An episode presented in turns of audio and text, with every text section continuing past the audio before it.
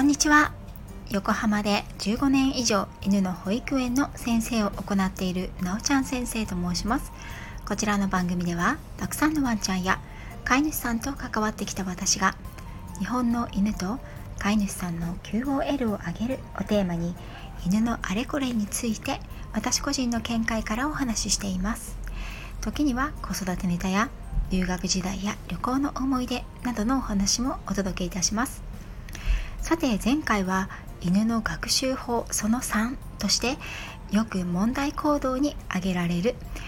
散歩中に他の犬に対して吠えるというお悩みへの性の強化と性の罰のトレーニングのアプローチについてお話ししました。今回は犬の学習法その4最終回です。小難しい犬の学習理論と行動学のお話が続いて再生回数は全然伸びませんが私はめげずに喋り続けますのでお付き合いいただける方はどうぞ最後までお聴きいただけたら嬉しいです。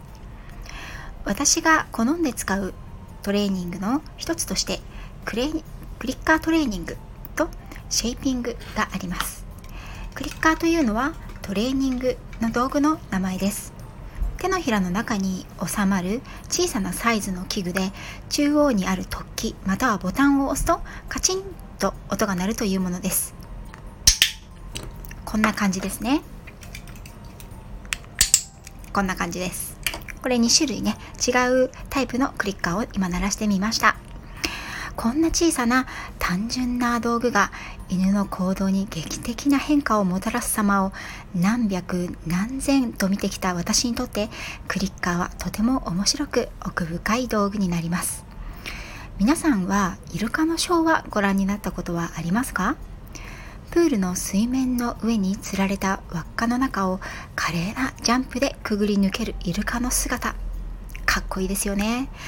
私もイルカのトレーナー憧れましたよ。さてこのイルカの輪くぐりどうやって教えるのかご存知でしょうか？まさかイルカを抱えて輪の中にブーンと投げ入れるなんてわけないですよね。イルカに輪くぐりを教える方法はいくつかありますが一つの方法として取られているのがシェイピングという方法です。シェイプは英語で形という意味ですがまさに行動を形作るという教え方です。まずはイルカのいるプールに輪くぐり用の輪っかを沈めます。この輪っかにイルカが近づいたら合図を鳴らして小魚を1匹与えます。輪っかに近づいてきたら小魚をもらえるということを学習したら今度は輪っかをくぐった時にだけ笛を鳴らして小魚をあげるようにしていきます。実際には輪をくぐるように誘導する場合もあります。輪をくぐったら合図が鳴って魚をもらえることをイルカが学習したらだんだんとその輪っかをプールの上へと引き上げていきます。イルカが輪を通ったら合図が鳴ります。合図が鳴ったら魚をもらえます。合図が鳴らなかったら魚はもらえません。その単純な繰り返しでイルカは自分の取った行動に対し合図が正解であるということを学習していきどうしたら正解の合図が鳴るのかを考えていくようになります。この合図が今のカチッというクリッカーの音ですね。少し前の配信で私は愛犬にベルを鳴らしてもらって少年時代を歌いました。ベルを鳴らすという行動は基本的にはクリッカーで教えたものです。まずはベルを彼に見せて興味を持って匂いを嗅ぎに行ったらクリッカーを鳴らしておやつを1つあげます。次は前足でベルの一部に触ったらクリッカーを鳴らしておやつを1つあげます。その次はベルに触って音が鳴ったらクリッカーおやつ。その次はベルの頂上にある突起を押して音が響いたらクリッカーおやつ。そしてこのようにベルの上を突起を押してきれいに音を響かせる。という最終目的まで段階的に行動を形作っていくことをシェイピングと言います。クリッカー自体はクイズ番組でいう正解の合図です。正解の後には商品が来るということを一番最初に強くインプットしておく必要があります。様々な言葉がありますがクリッカーの音イコールおやつの関連付けを最初に犬に教えることをチューニングと呼んだりします。よく犬の気を引くためにこのクリッカーを鳴らす人がいますがこれは大きな誤解です。クリッカーはあくまでも正解の合図です。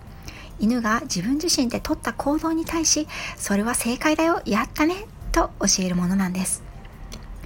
このクリッカーを使ったトレーニングが効果があるのは前回までお話しした性の強化の理論をうまく使っているからです。行動により良い刺激が与えられると行動は増え強化される。この性の強化の理論によりクリッカーの音で犬の行動を強化することができます。また犬が自発的にとった行動に対してそれが正解だよ。ということを教えるものですので犬にとってはデメリットが少ない上どうやったらクリッカーが鳴るんだろうと自分で考えて行動をするようになっていきます。この自分で考えて行動する犬を目の当たりにした瞬間は私の大きな喜びです。お座り、待て、伏せなど人のコマンドに従うトレーニングだけを長年してきた犬はこの自分で正解を考えて導き出すという過程がとても苦手です例えば同じベルを目の前にしても何をしたらいいのか分からずじっと座って指示を待つ指示待ち犬というのは多いものですクリッカーでシェイピングのトレーニングをしてきた犬は、ははこの目の前にあるこいつを何かすればいいんだな。よし、当ててやるぞ。と生き生きとした眼差しで正解探しをし始めます。私は犬が自分で考えて行動を見る様が大好きです。こちらが言ったことを機械のように正確にこなすだけが犬を育てる犬と暮らす醍醐味であればロボットで十分です。私は彼らが自分で考えて私が持っている答えにたどり着いた時本当に感動するし誇らしく思いますそして私とコミュニケーションが本当に取れたなと実感するんです。クリッカーを使ったトレーニングでは注意点がいくつかあります。その1クリッカーは犬に犬の取ったその行動今の行動が正しいよと教えるものです。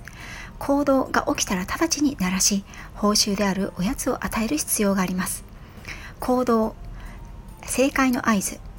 これがクリッカーですね。報酬のタイミングがずれると犬は違う行動が正しかったのだと学んでしまいます。その2タイミングや行動を間違ってクリッカーを鳴らしてしまっても最初のうちは必ず報酬を与えます。間違ったのは人間ですのでクリッカーの音イコール報酬の方程式を変えてはいけないと言われます。その3クリッカーを使ったトレーニングでは犬の自発的な行動に対し正解を教えその行動を強化することが基本です。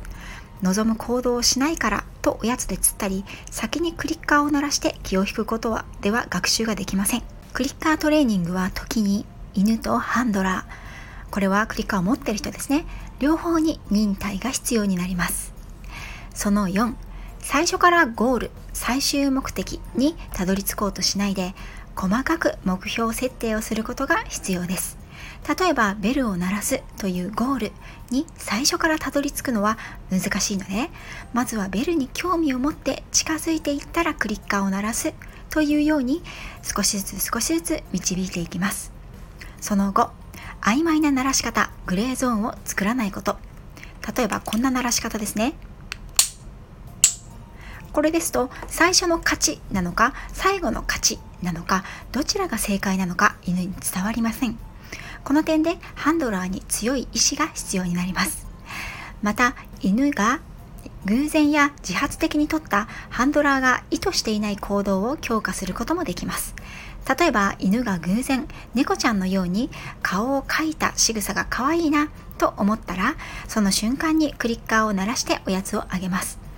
クリッカーで学ぶことに慣れている犬であれば5分もすれば顔を描く仕草を覚えてくれるでしょう。クリッカートレーニングは犬だけではなく猫や哺乳類全般そしてイルカや金魚にも使えるというものです。興味がある方はぜひクリッカートレーニングと検索してみてくださいね。そしてトリックや芸を教えるためだけではなく恐怖やトラウマの克服自信のない犬に自信をつける落ち着かせるコミュニケーションを深めるためにも大変有効なトレーニングです。実際クリッカートレーニングを始めていくと犬たちはクリッカーが大好きになりますそしておやつとクリッカーを両手に持つとクリッカーの方を意識しますこのおやつはタダでもらえないことは知ってるんだよ。今僕は何が求められてるんだろう。このクリッカーはどうすればなるんだろう。と犬が考えるようになるんですね。クリッカーの難点といえば使いこなすことにそれなりの技術がいることと食べることに興味のない動物には効果が得にくいついついおやつに頼りすぎてしまう方が多いということでしょうか。それでも私はこのクリッカーを使ったトレーニングはとても面白いと思っていますし犬に負担をかけすぎずに行動を変える方法として効果があるなと思って使っています。興味のある方は是非クリッカートレーニング始められてみてくださいね。細かい情報がもっと欲しいよとかどのように実際やっていったら教えたらいいんでしょうか。使ってみたいという方はレターやコメントインスタの DM などでもお気軽にお尋ねくださいね。本日も最後まで聞いていただきありがとうございました。次回もまたよろしくお願いいたします。